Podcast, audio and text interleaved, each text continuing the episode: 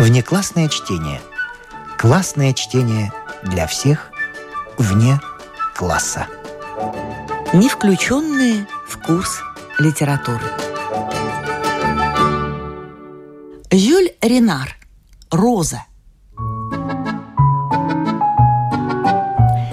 Подруга Марселя вошла и протянула ему розу. Она любила Марселя за модное имя и за то, что он печатался в журналах. «В такой холод розы просто редкость», — сказала она. «Угадай, сколько она стоит?» Она бесценна. Он налил воды в голубую пузатую вазочку и поставил в нее цветок. «Смотри, не погуби ее», Цветочница сказала, что в тепле роза может распуститься. Ну что ж, увидим. У меня тепло. А ты? Чем ты меня порадуешь? Спросила подруга. Она уселась у камина и, грея ноги, добавила. Подарков мне не нужно. С меня достаточно какого-нибудь пустяка, маленького знака внимания, который женщине дороже, чем все царства и все золото мира. Придумай сам. Мне кажется, на твоем месте я бы придумала. Видишь, какая я внимательная. Отплати мне тем же, милый. Подожди минуту. Ты будешь довольна. Он схватил рукопись и, похлопывая себя линейкой по щеке, начал читать главу, ту самую, о которой говорят «Не знаю, как остальное, но за это я, брат, ручаюсь». Губы ее были сжаты, глаз не видно, руки засунуты в широкие рукава. Его голос, звеневший на первых фразах, скоро упал.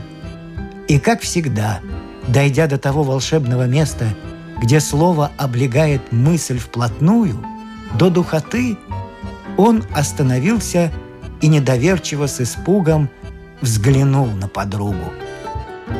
Она не сказала даже «Конечно, мое мнение не так уж важно». И так бывало всегда. Все унижения ничему его не научили. Сколько не твердил он себе «Не будь глупцом!» Каждый раз он снова начинал, как нищий, вымаливать у этой женщины восхищение. Поистине она забыла оставить на камине Справа и слева от часов две ненужные ей раковины. Свои неслышащие уши. И Марсель упал духом. Подруга замкнулась наглухо. Но вдруг... Какая прелесть! Его наполнила нежность. Ну это же просто прелесть! Вне себя от восторга – Марсель весь светился изнутри. Он снова чуть было не потерял голову. Он бросился с благодарностью, но вовремя овладел собой, услышав голос подруги. «А, посмотри-ка, роза! Она же распустилась!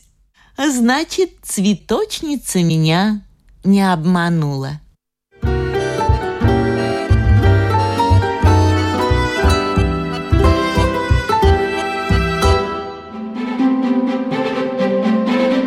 Внеклассное чтение. Не включенное в курс литературы. Жюль Ренар. Орангутанг.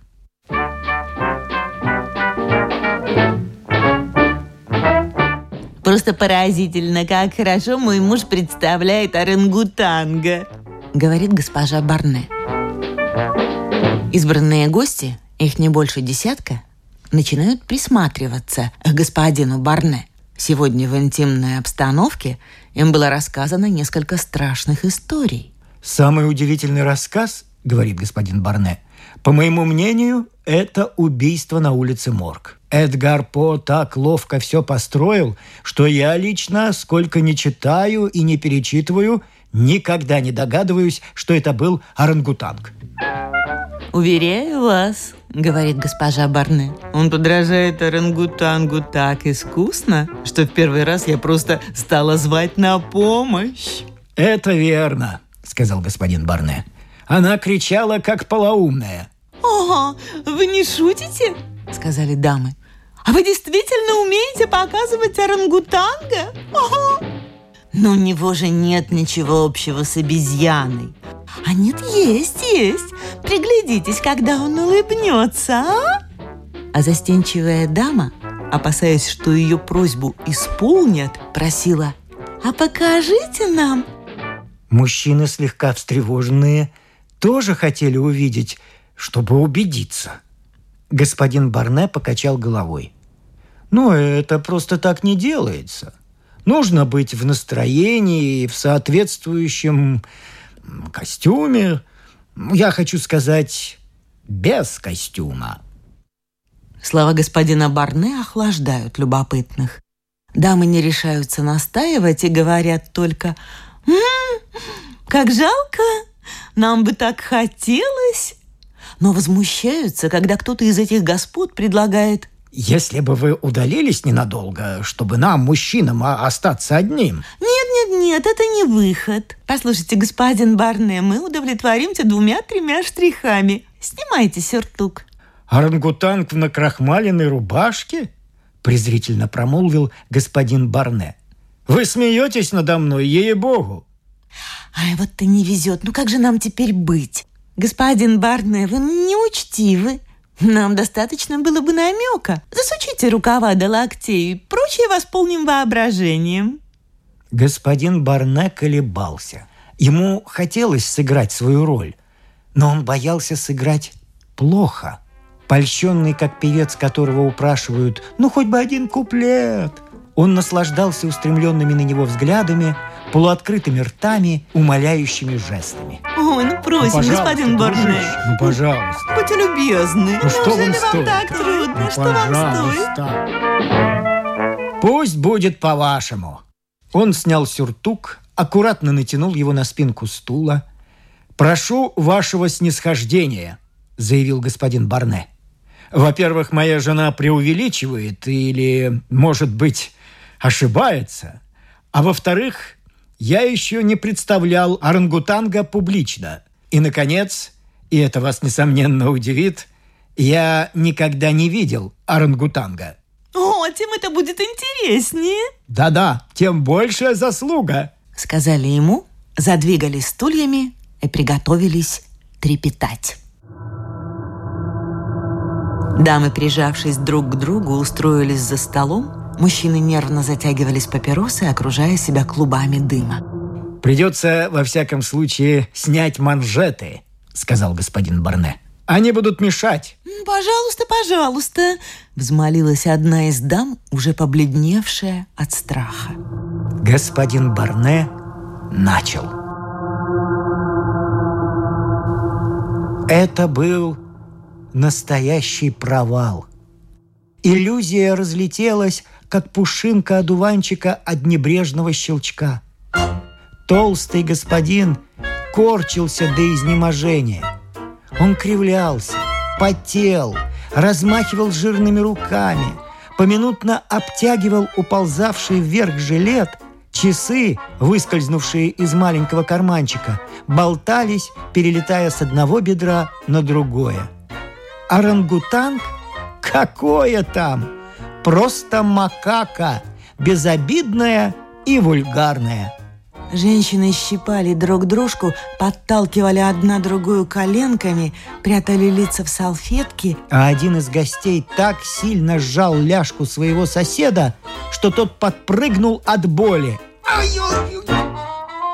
Госпожа Барне показала себя тактичной супругой.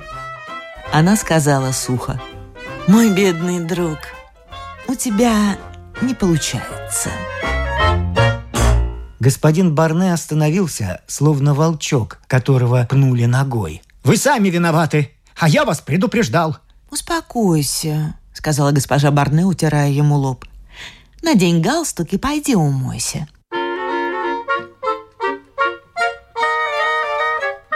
Престыженный он ушел в ванную комнату. «Прошу извинения за него», — сказала госпожа Барне. Но гости, успокоенные, потому что отделались ожиданием испуга, старались ее утешить. Дорогая госпожа Барне, не принимайте это слишком близко к сердцу. В следующий раз господин Барне сумеет лучше. Ведь это так трудно. Это же так трудно. И потом, это было совсем не так уж плохо. Это было совсем неплохо. Быть может, дело в нас, другие бы сумели почувствовать. Они встали и окружили ее, тронутые ее огорчением. Избегнув страшной опасности, дамы вздохнули свободнее. Они весело болтали, оживленные, сияющие, как под лучами полуденного солнца. И вдруг появился орангутанг. Он медленно прошел вдоль стен, и яркий свет гостиной померк. Спина его согнулась, голова ушла в плечи, нижняя челюсть отвисла. Налившиеся кровью глаза смотрели в пустоту. Руками он мял, душил что-то, скрючив пальцы. Гости, растерянные, сбились в кучу и старались подавить крик ужаса, чтобы не перепугаться окончательно. Но и сам орангутанг сдерживал рвавшийся из глотки рев. Он то сжимая, то разевая пасть, старался выказать свою бешеную злобу. Он был еле виден в полутьме. Обойдя вокруг стола, он молча схватил нож и стал им размахивать, но не так, как опытный убийца, а как зверь. Неуклюжий, страшный уже тем, что он не умеет пользоваться доставшимся ему оружием. Сцена тонула во мраке черной ночи. Не слышно было даже стесненного дыхания зрителей. Орангутанг тяжело дышал им в лицо. «Довольно, милый, довольно», — сказала госпожа Барне. Она зажгла все лампы. Фу. И гости выдохнули с облегчением, почувствовав, как свет проникает до глубины их сердец. И кто-то из присутствующих, желая рассеять общую неловкость, зааплодировал первым. Браво! Браво! Удивительный талант, удивительный! О, браво! Браво! Это просто удивительно! Браво! Браво! Потрясающе! Великолепно! «О, полный успех!» — сказала госпожа Барне, зардевшись. «Ты был безупречен!» Дамы кричали. «А я чуть не задохнулась от страха. Я думала, что умру. Я уверена, я уверена, я не усну всю ночь. Ой, я ни за что не пойду домой в темноте. Буду ждать рассвета». Представление нагнало на них такой страх, что даже самые непоседливые присмирели. Как не хотелось им встать и уйти. «Понравилось, значит?» – спросил господин Барне. «Очень рад. Я и сам доволен. Благодарю вас от души, благодарю». И он скромно добавил. «Видите ли, самое главное – игра света. Я и сам понимаю, что это не бог весть какое искусство, но поверьте, в девяти случаях из десяти что-то удается сделать. Памятуя, что после любой трапезы на полу обязательно остаются хлебные крошки и мелкие косточки, носков он не снял. А теперь они сползли ему на лодыжки. Его собственное уродство дополнялось благоприобретенным. Он был в самозабвении, торжествовал, мстя за неудачу. Его редкие, мокрые от пота волосы блестели. Он сопел, и из его ноздрей двумя струйками валил пар, как из бака, где кипятят белье. Руки он держал на животе, напоминавшем набитый мешок. Он выслушал комплименты и скрылся в соседнюю комнату надеть рубашку.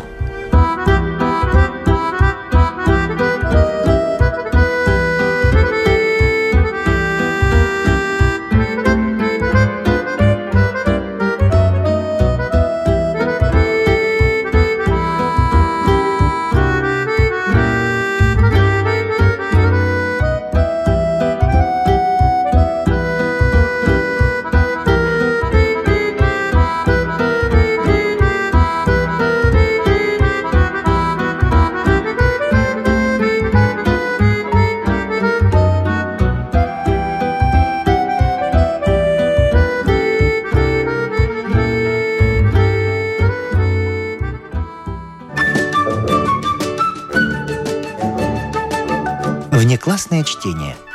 Классное чтение для всех вне класса.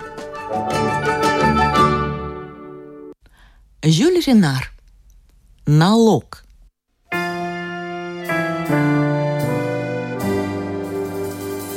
Текст точный, сказал сборщик, обращаясь к Нуармье. Закон от 17 июля 1889 года, статья 3, параграф 3. Отец и мать, имеющие семерых живых законных или усыновленных детей, не подлежат обложению подушным налогом и обложению движимости.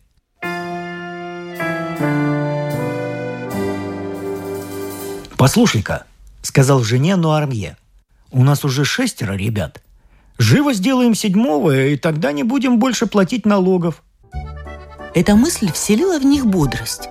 Им стало казаться, что они не такие уж несчастные, как все остальные. Но Армье работал по целым дням.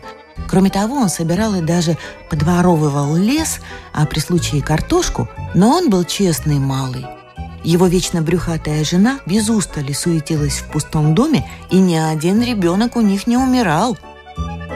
Седьмой явился как спаситель. И в самые тяжелые минуты несчастной своей жизни но Армье повторял спокойно и с облегчением. «Будь что будет, а налогов нам больше не платить». Но вот он снова получил белый листок бумаги, который предписывал ему внести в счет налога на следующий год девять с половиной франков.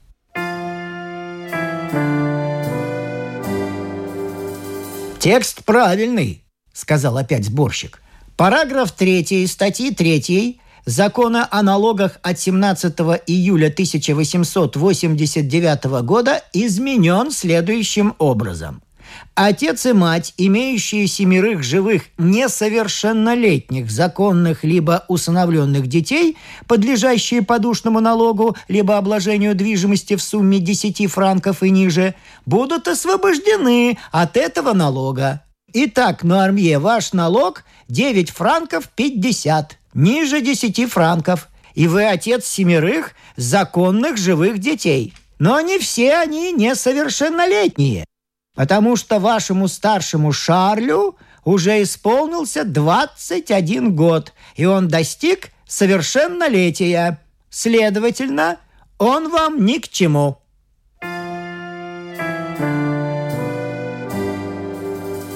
Но Армье слушал эти слова с унылым видом, как сонная лошадь. «Понимаешь, в чем дело?» — сказал он жене. «Я-то понимаю», но нет, она не понимала. Она была убита горем. Да и он. Чем больше он разъяснял ей доводы сборщика, тем меньше сам их понимал. «Я-то понимаю. Они просто передумали, и все тут. Как это? Что ж теперь выходит, семеро все равно, что шестеро?» И мы должны платить, пока не протянем ноги, каждый год по девять с половиной франков налога. Не может этого быть. Разве мы виноваты в том, что наши дети растут? Нормье долго размышлял.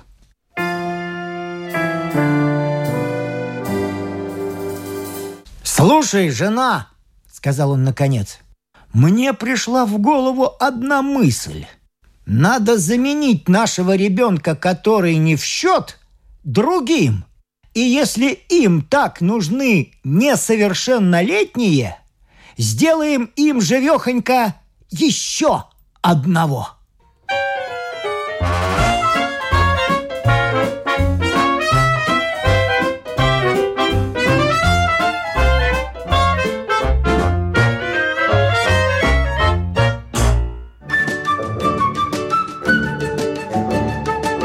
Внеклассное чтение – Классное чтение для всех вне класса. Не включенные в курс литературы. Неизвестное произведение известных авторов. Шарль Луи Филипп. Возвращение.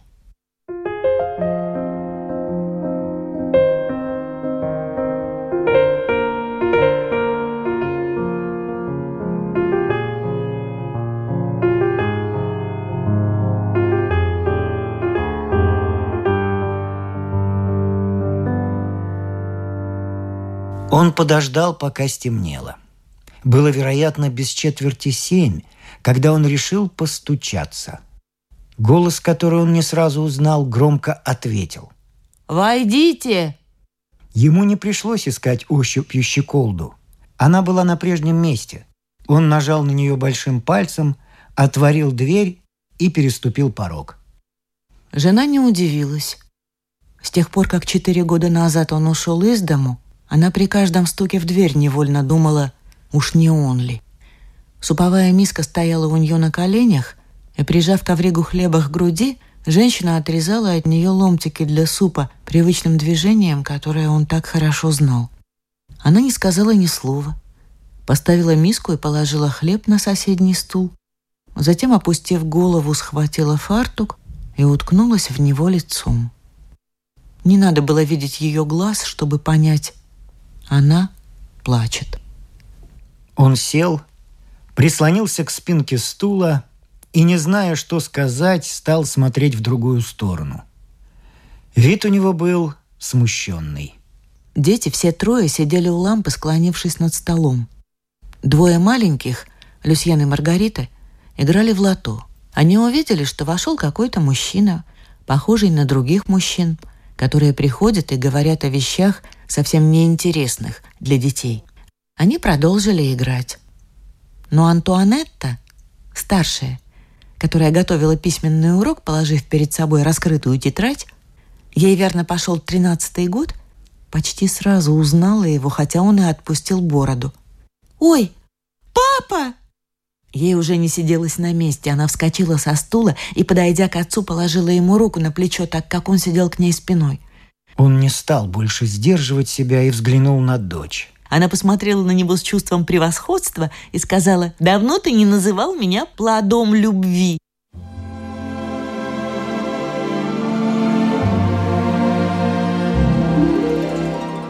Она до сих пор терпеть не могла этих слов. Когда они жили вместе, отец целыми днями торчал на постоялом дворе. Он был кузнецом, и как только надо было подковать лошадь, жена волей-неволей посылала за ним Антуанетту – Девочка пробиралась среди посетителей, а он, заметив ее, говорил собутыльником. «Это моя дочь, господа, моя старшая дочь, плод моей любви». И всякий раз она была в обиде на отца. Он провел рукой по ее волосам, но поцеловать еще не осмелился. В ту самую минуту дверь отворилась. Батист Ранде, он был плотником, вошел, не постучавшись, и с таким уверенным видом, что Ларменш все понял без слов.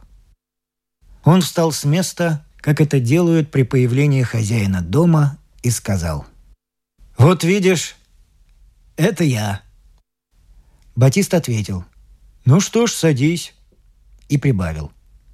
«Я не сомневался, как, впрочем, и твоя жена, что ты вернешься». Затем, ведь они были мужчинами, а мужчины знают жизнь. Ни тот, ни другой не стали отмалчиваться. Ларменш заметил. Ну и промашку я дал. Со своей стороны Батист Ранде все выложил на чистоту. «Ничего не поделаешь, старина. Я жену потерял». «Что? Адель умерла?» «Да, и можешь мне поверить. Быстро ее скрутило. Воспаление легких. В три дня не стало. Я отвык жить бобылем, а твоя жена – хорошая женщина. Ларменш ответил. У меня, поверишь ли, накопилась тогда куча долгов, а заработка не было. Я подумал, кому нужен такой пьянчуга, как я? Ну и уехал вроде бы для того, чтобы подыскать работу. Ну, понятно, я мог бы написать. Да, а она только через три месяца поняла, что ты ее бросил. Впрочем, кто из нас не ошибался?» Они помолчали. Оба хорошо знали друг друга.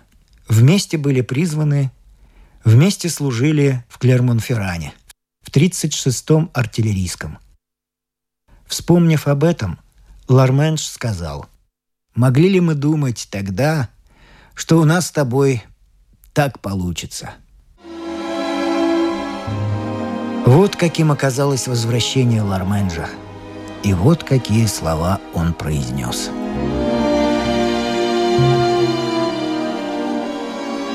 Слезы не могут литься бесконечно. Женщина отняла фартук от лица, затем взяла суповую миску, ковригу хлеба и вышла в соседнюю комнату, служившую кухней. Дверь туда была отворена. Не понимая всего того, что говорили взрослые, Антуанетта вскоре последовала за матерью. Когда мужчины остались с глазу на глаз, Ларменш сказал, «Да, лучше бы мне не возвращаться». Батист Ранде возразил, «Ну как же так? Ведь надо было тебе узнать, что стало с твоей женой и ребятишками». Они были очень внимательны к нему – Видя, что он ерзает на стуле, чувствует себя неловко и словно бы собрался уходить, как человек, которому здесь нечего больше делать, Батист сказал, «Оставайся, поужинаем вместе, да и суп готов». Он согласился. Другого выхода не было. На постоялый двор он не мог пойти, поскольку все в округе его знали. Александрина, жена, уже успевшая немного оправиться, поддержала Батиста. Она выглянула из соседней комнаты лишь для того, чтобы извиниться. К ужину у них нет ничего, кроме супа и сыра, а этого маловато. Возражать же против приглашения ей в голову не пришло. Батист был славный малый. Он заявил, что, коли так, надо сходить за закуской и за бутылкой вина. Ларменш, раз уж на то пошло, не пожелал остаться в долгу и вытащил из кармана монету в один франк. Он тоже хочет поставить бутылку вина, а на сдачу можно купить сластей для детворы. Затем он добавил из вежливости. «Ну вот, я и заставил вас потратиться».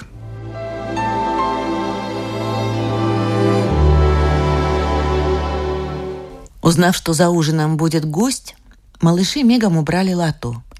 Они были довольны и сами взялись накрыть стол. Александрина вынула скатерть и расстелила ее. Ларменш было запротестовал, но она сказала, «Чего там? Есть у меня скатерти.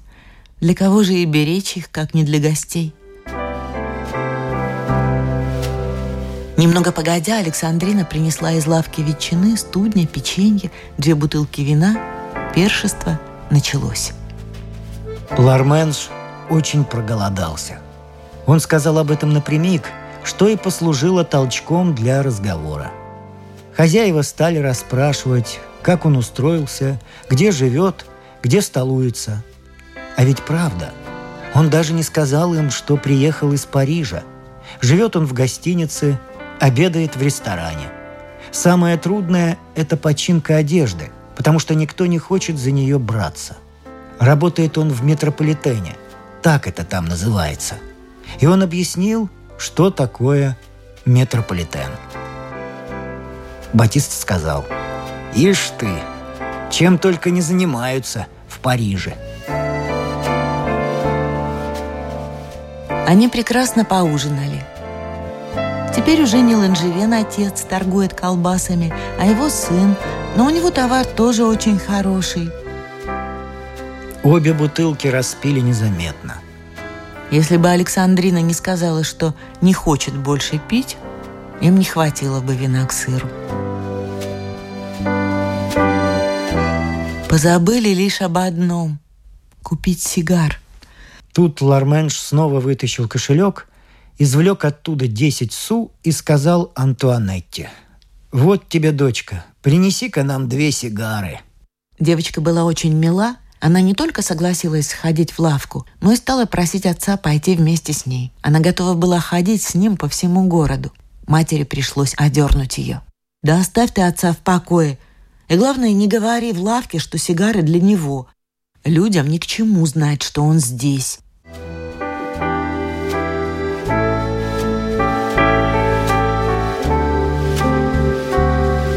Печальная минута настала позже, когда пришло время укладывать детей. С двумя младшими это было нетрудно. Глаза у них слепались еще за столом. Ларменш дал каждому по два су. Но они так и не захотели сказать «спасибо, папа». Они сказали «спасибо, месье». Когда очередь дошла до Антуанетты, она крепко прижалась к отцу, До сих пор она молчала, словно для того, чтобы сберечь силы, а тут крикнула, что есть мочи. «Не хочу, чтобы он уходил! Не хочу! Не хочу!» Она повисла у отца на шее. Мать пыталась образумить ее. «Отстань от него, ему же больно!» Пришлось силой разжать ей руки, оторвать, оттащить ее от Ларменджа, пообещав, что он не уйдет. Отец плакал, мать и Батист тоже плакали. Когда Антуанетту увели, Батист сказал, «Что за девочка? Лучше ее не найти в целом свете. Я всегда жалел, что она не моя дочь». Когда детей уложили – Взрослые начали зевать, и не мудрено. Было уже поздно. Сигары успели докурить, вино кончилось, и делать было нечего.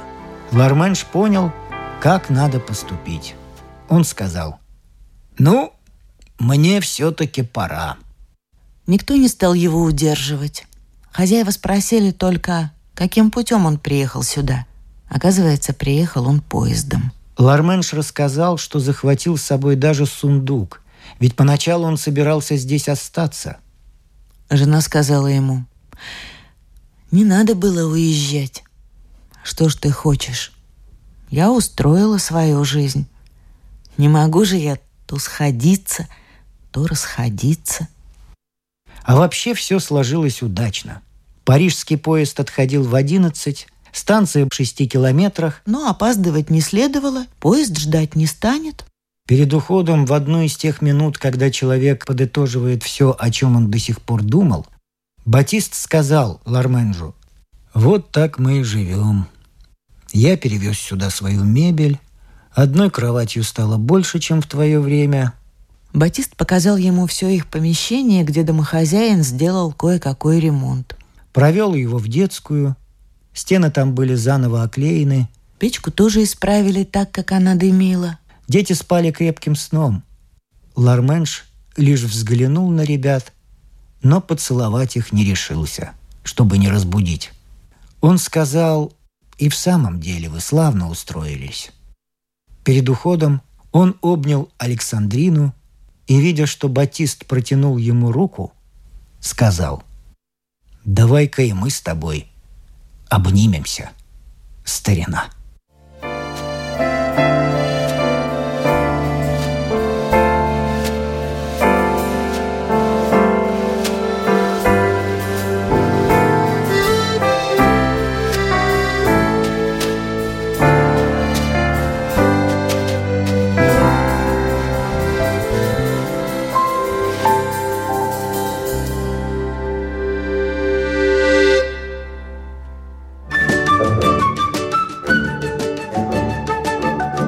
Внеклассное чтение.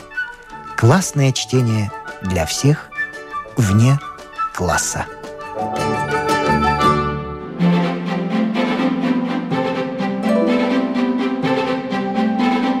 С вами прощаются актеры Наталья Щеглова и Вадим Гросман. Слушайте нас в Spotify, на платформах CastBox, Яндекс.Музыка, Apple Podcast и других. Самых маленьких слушателей мы приглашаем побывать в гостях у книжки – Подкаст Латвийского радио 4. А для тех, кого интересует наша женская роль в истории, в подкасте Латвийского радио 4 звучат истории на манжетах.